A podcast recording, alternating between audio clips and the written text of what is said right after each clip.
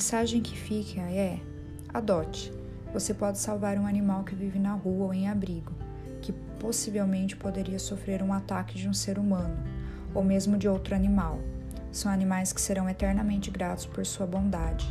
Esse ato, inclusive, pode estreitar o relacionamento de vocês, fazendo com que vocês fiquem mais inseparáveis e amigos.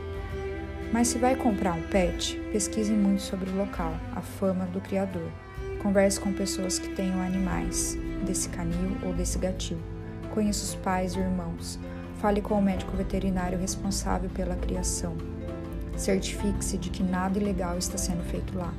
O corte de rabos e orelhas, por exemplo, é proibido no Brasil e ainda assim é realizado em alguns criadouros.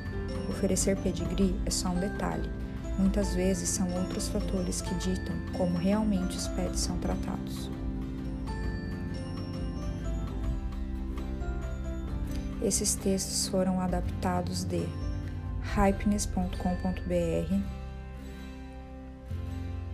Fábrica de Filhotes, Onde Você Não Vê a Fofura, Pode Haver Muito Sofrimento, por Bruna Rasmussen,